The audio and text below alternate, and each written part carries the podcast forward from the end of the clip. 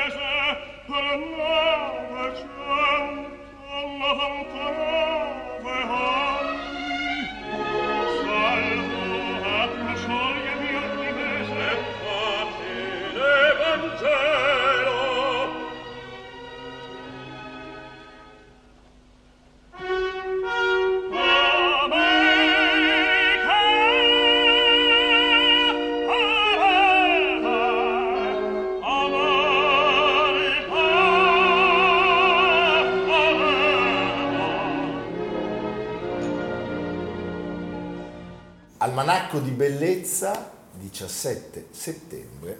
Abbiamo iniziato con Madama Butterfly, America Forever, eh, stiamo pensando a Pinkerton. Pinkerton! Eh? Allora, noi, popolo degli Stati Uniti, allo scopo di perfezionare ulteriormente la nostra unione, di garantire la giustizia, di assicurare la tranquillità all'interno, di provvedere alla comune difesa, di promuovere il benessere generale, di salvaguardare per noi stessi e per i nostri posteri il dono della libertà, decretiamo e stabiliamo questa Costituzione degli Stati Uniti d'America. Eh?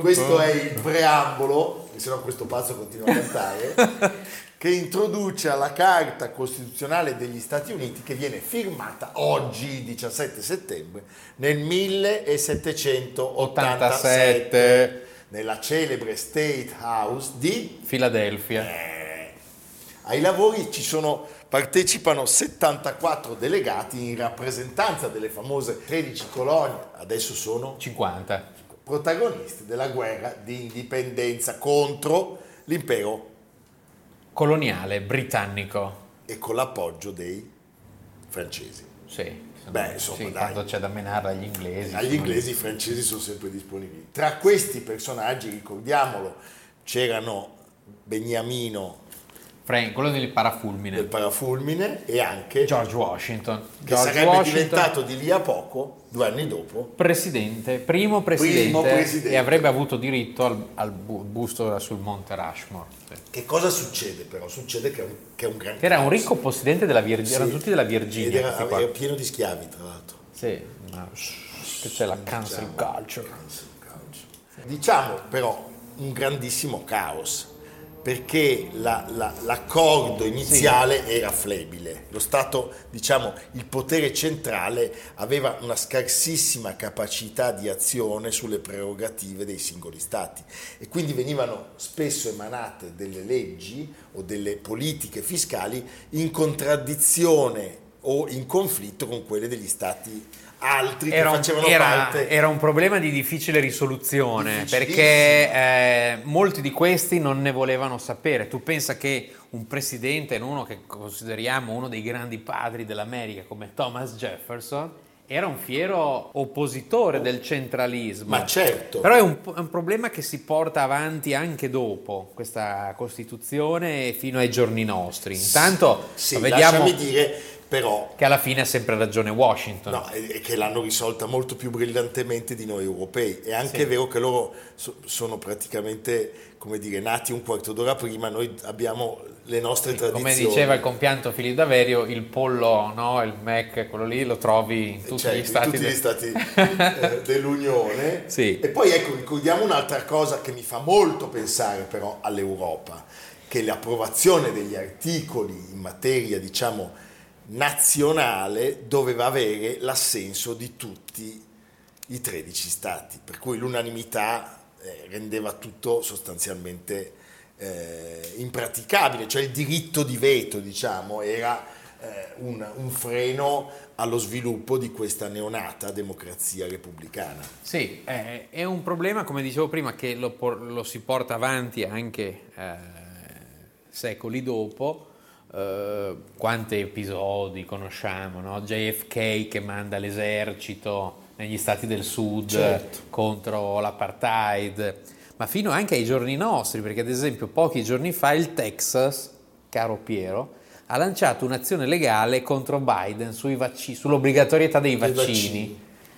Il governo centrale, non in risposta a questo, ma nelle stesse ore, ha, ha, ha, definito, definito, ha, definito, incostituzionale una legge sull'aborto molto controversa, entrata da poco in vigore in Texas. Quindi c'è una dialettica ferocissima certo. sta, tra gli stati e il potere di Washington, come poi vedete in tutti i film, in tutte le serie possibili, cioè, il presidente è sempre lì poverino sì, sì. che ha sempre a che fare con quello con il coso, con la, certo. la la collanina, quel di cuoio che dice ma noi li ammazziamo tutti, no non potete. No. Tra l'altro, ecco, diciamo che forse la più grande differenza oggi rispetto ad allora è che allora proprio non toccavano palla quelli del governo no, centrale, certo. cioè i delegati dei 13 stati spesso non, non erano, non erano Dice, presenti, ah, from Virginia. Sì, ma non andavano neanche. Eh?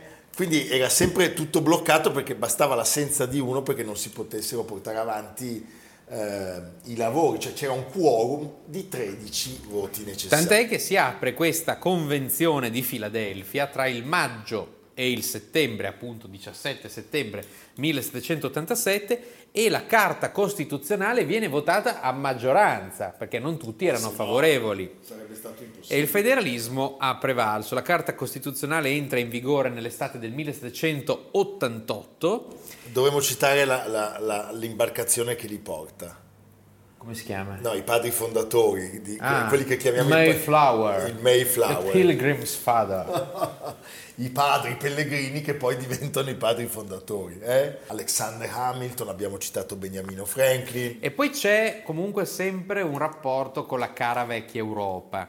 Cioè se Washington aveva stabilito un trattato di commercio con UK, dall'inizio dell'Ottocento Thomas Jefferson invece eh, ha un rapporto privilegiato con la Francia, con la Francia sappiamo, certo. l'abbiamo raccontato, che Jefferson addirittura costruisce la sua casa su modelli neoclassici francesi e questo, questo rapporto funziona anche perché la Francia vende nel 1803 agli Stati Uniti la Louisiana. Eh certo. Quindi Louisiana non è una storia, Luigi, non è una Luigi. storia eh, piana, ma è fatta di eh, colpi e contraccolpi eh, d'altra parte nel 1791, quindi due anni dopo la, la, l'entrata in carica di Washington, nasce il Partito Repubblicano che si contrappone a quello federalista. Cioè ci sono tanti movimenti eh, e spinte centrifughe e centripete. Eh, però, insomma, è una storia molto bella, soprattutto perché tutto parte da quella dichiarazione di indipendenza meravigliosa del 4 luglio no? del 1776. Certo. L'uguaglianza fra tutti gli uomini, cioè una modernità prima della rivoluzione francese. E non si, non si sottolinea mai abbastanza la prossimità dei due eventi. Sì. Cioè un quarto d'ora prima della rivoluzione francese eh, gli americani, diciamo, in maniera un po' volgare, si portano molto avanti. Sì, eh? sì. A Filadelfia, che è in... Pennsylvania. Bravo, lui conosce l'America così. No, me l'ha detto lui un attimo e che oggi è una roccaforte democratica, quattro anni fa ha inaugurato il MAR, che anche lì hanno i loro acronimi. Museum of the American Revolution e l'ha inaugurato l'ex vicepresidente allora Joe Biden, che, che certo. corsi storia, e corsi e ricorsi. Sì. Ecco, ricordiamo, la legge suprema è una legge che ha diciamo, la forza di prevalere con qualsiasi legge emanata dai singoli stati che la contraddica, è una legge che può essere modificata solo per volontà degli elettori.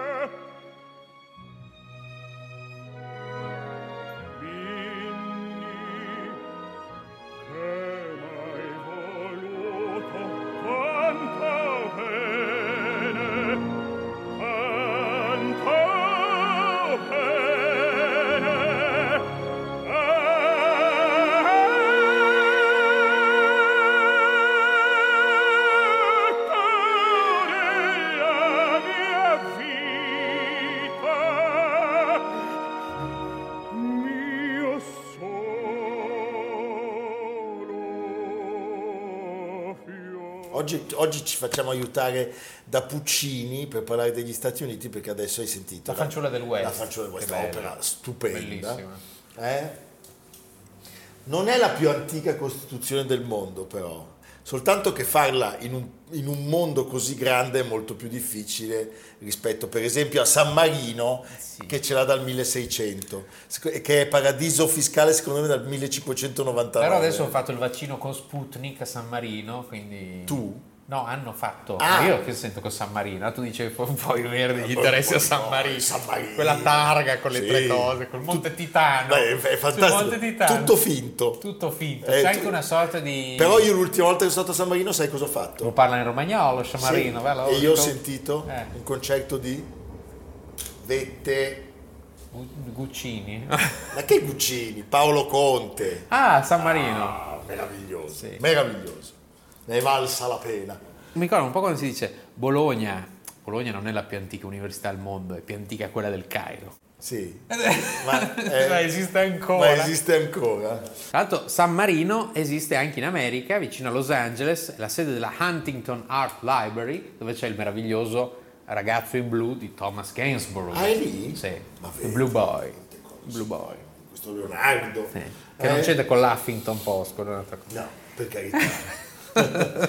Senti Leonardo, beh, diciamo la, la democrazia americana un po' ammaccata da recenti episodi. L'uomo con le corna. Eh, sì, ma vabbè, ma quello ce l'abbiamo anche noi. Ah sì, Eh. chi non ha le corna Eh. di questi tempi? L'ampolla del Po. Eh sì. Eh, però, insomma, vero. è, sempre un, un riferimento e una luce per tutte le democrazie del mondo. Speriamo continui a essere. God bless America. America, facciamo un po' di, di finger cross perché ultimamente siamo un po' sconcertati. Sì. eh? Per quello che è successo là, come si dice? C'è chi dice Kabul e c'è chi dice Kabul. Eh, Anche sul nome sono... Tant'è che hai notato che si parla poco dell'11 settembre? Eh, sì.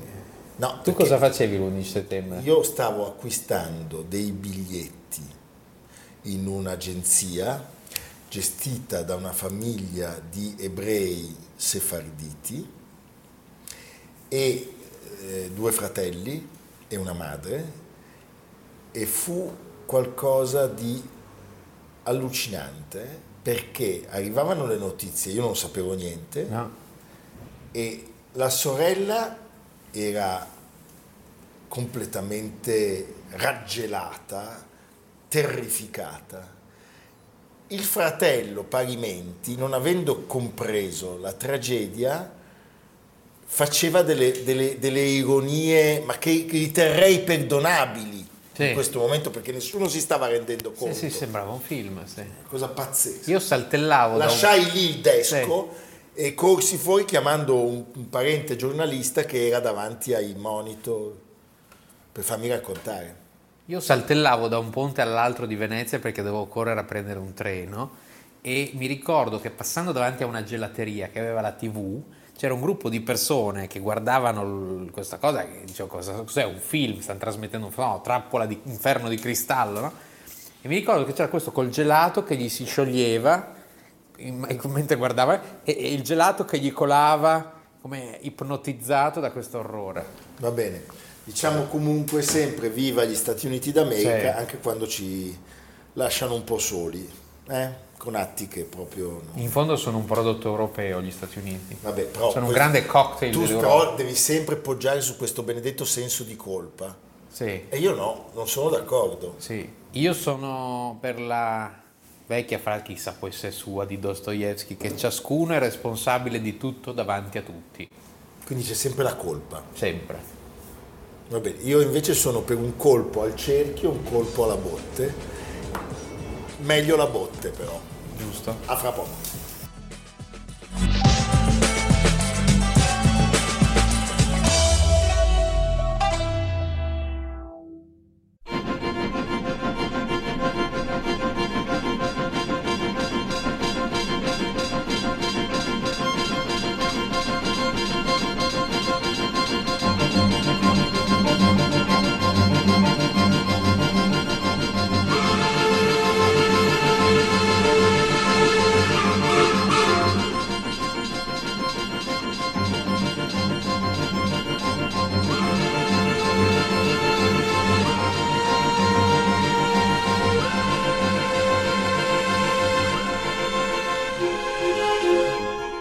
Iniziamo la seconda parte di Almanacco di Bellezza con il Chronos Quartet, quindi siamo in un altro mondo rispetto a Puccini. Però sempre Steve Reich. l'America.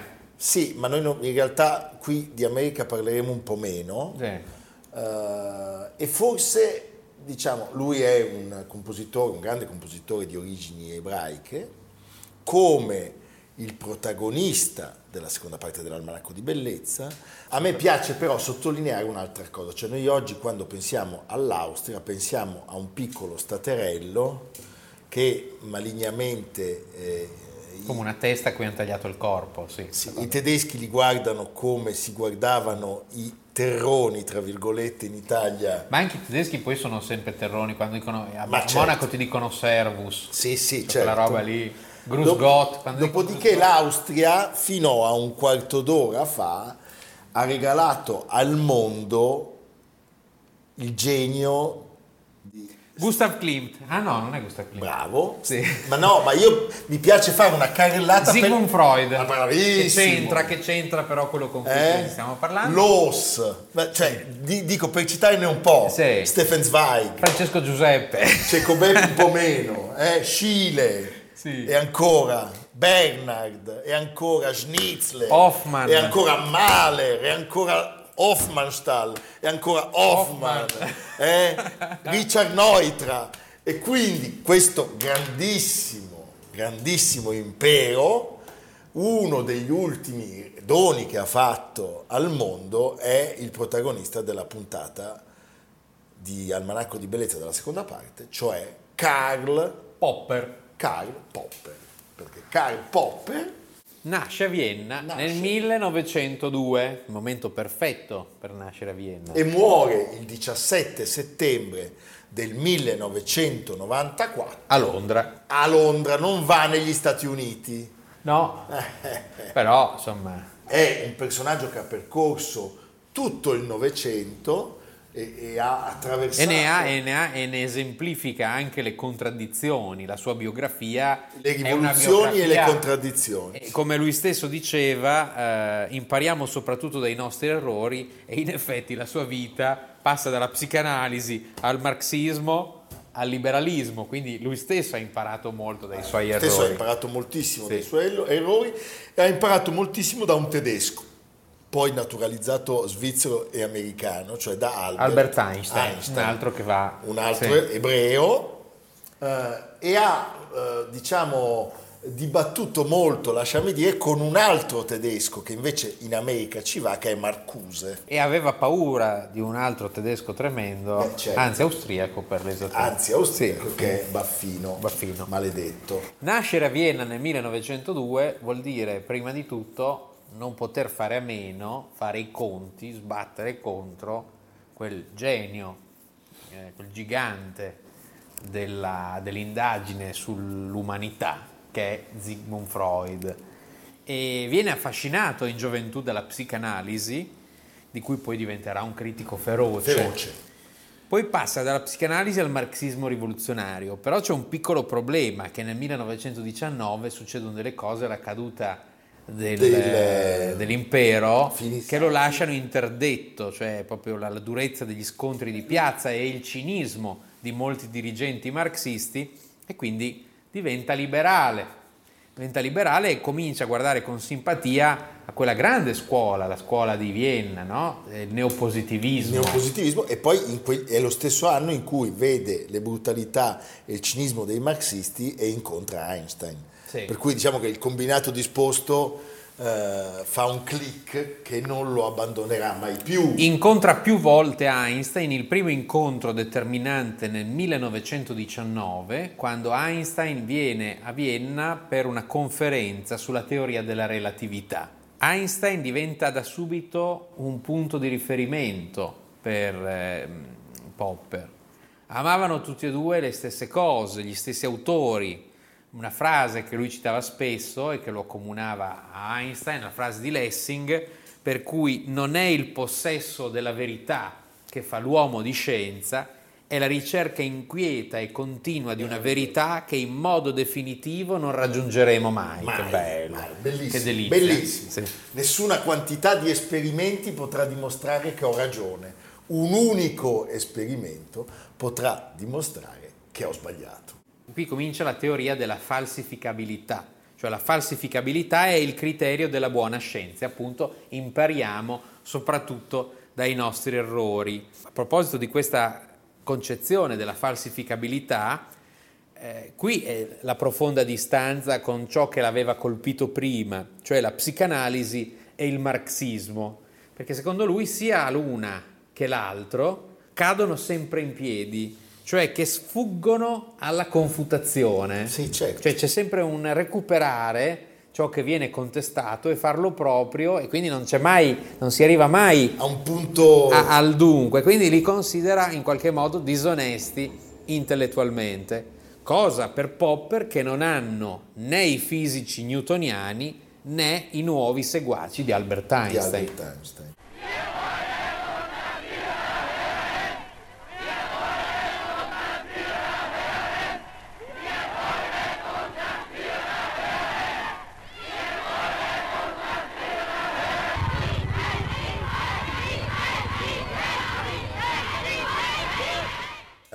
Raccontato, nel 1938 Hitler riesce ad annettere il famoso Anschluss, eh, l'Austria, al Reich eh, e Popper decide di emigrare, innanzitutto va in Nuova Zelanda. Scelta... Che noia. Sì, ma però voglio dire, sparigliante. Beh, dici dove vado il posto più lontano in cui posso andare? Agli antipodi, no? Sì. Cioè, e dov'è poi... il posto in cui Hitler non arriverà mai? Nuova Zelanda. E poi viene invitato a Londra. Sì, che si sta un po' meglio. Che si sta un po' meglio, dove diventa professore alla London School of Economics. Sì, e, e, qui comincia la sua altra fondamentale attività, vita. cioè la grande indagine eh, della filosofia politica. Della filosofia politica. E nel 1945, data emblematica, esce il suo libro più importante, La società aperta e i suoi nemici. E i suoi nemici. Questa cosa della società aperta è una costante fino ad oggi di tanta parte del pensiero. Voi pensate che quello che viene visto come il male assoluto dei populisti, cioè il eh, filantropo, imprenditore, anche speculatore, perché le Soros. cose Soros ha fondato la Open Society Foundation, certo. che prende proprio le, nome le, dal... il nome da quello. È una, è una teoria molto interessante eh, lui affermava che nel nome della tolleranza si ha il diritto a non tollerare gli intolleranti. Tema molto, molto interessante di questi tempi, no? a proposito di Novax e dintorni. La tolleranza illimitata deve portare alla scomparsa della tolleranza. Se estendiamo la tolleranza illimitata anche a coloro che sono intolleranti, se non siamo preparati a difendere una società tollerante dall'assalto dell'intollerante, allora il tollerante verrà distrutto e la tolleranza con loro. Eh certo, ma mi trova... E nei vent'anni in cui insegnò alla London School of Economics divenne l'ideologo del liberalismo. Diciamo che in qualche modo, caduto il muro di Berlino, cade anche forse la la necessità, la necessità di questa e Quati muore subito dopo. Sì, infatti. aveva anche 92 anni. Dall'ultima zampata con quel breve saggio cattiva maestra televisione. Beh sì quello forse ma io non sono d'accordo perché non possiamo dirlo in televisione. No ma la nostra è buona maestra ah comodo. Ricordiamo una vita lunghissima. No io preferisco a questo McLuhan, il medium e il messaggio. Sì, certo. Ecco. Eh, viene nominato baronetto. Che bello. Ha una vita. Ti piacerebbe essere nominato baronetto? Sì, un po' sì, eh? Sì, come i Beatles. Come i Beatles. Sai cosa hanno fatto i Beatles il giorno della, della nomina? Norgia. No. no, hanno raccontato. Allora, avevano fatto una legge in Inghilterra per cui tu non potevi drogarti, evidentemente, ma veniva eh, incriminato. Anche il tuo ospite. Ah. E quindi credo John Lennon raccontò che il giorno in cui a Buckingham Palace erano stati nominati baronetti, lui tipo si era calato un acido. Con la regina. E quindi la regina era perseguibile secondo la legge. Cioè. Hai capito? Eh? Non so se sia vero, però, Carlo, però Carlo è bellissimo. Carlo, Carlo, secondo me ha preso un acido. Eh, Carlo d'Inghilterra. Carlo eh. d'Inghilterra. Nel 1982 lui diventa anche socio straniero dei Lincei, pensa, eh? Bello. Senti, lo ascoltiamo un attimo parlare? Sì. Zi, zi.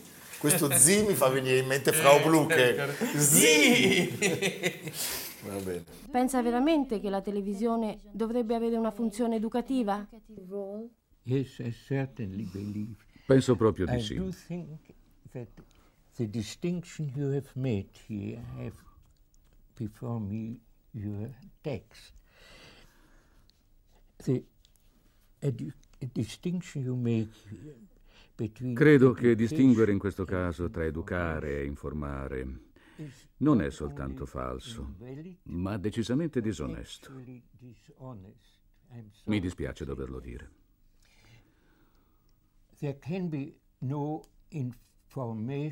Non ci può essere informazione che non esprima una certa tendenza.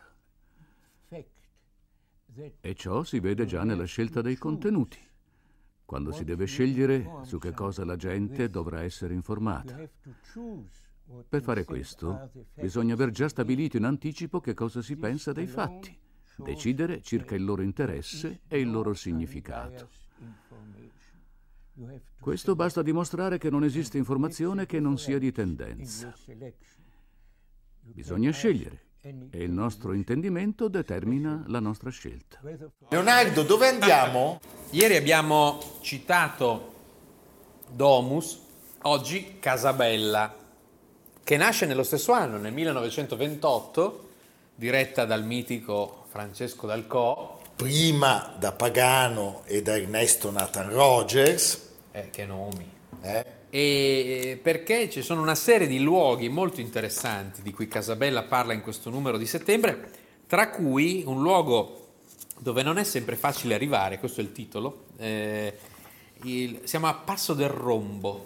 Dov'è il Passo del Rombo? Intanto siamo a 2500 metri, anche d'estate è uno dei posti più freddi che esistano, passo storico che congiungeva Venezia con la Baviera e eh, qui c'è il museo più alto d'Europa da qualche anno e si aggiungono via via nuove architetture, bello. architetture radicali, belle, interessanti, di questo Werner Scholl, architetto della Val Venosta, tra cui una vecchia caserma risistemata e trasformata appunto in museo e andateci finché siete in tempo perché a ottobre comincerà a nevicare E farà molto freddo. lo chiudono, poi lo riaprono a maggio. Quindi se volete andare, Adesso. ora o mai più. E, insomma, da Merano si va, va al Passiria Noi oggi comunque andiamo, a Modena. siamo a Modena in via Farina. Poi a digerire al Passo del Rombo. Al passo del rombo, va bene.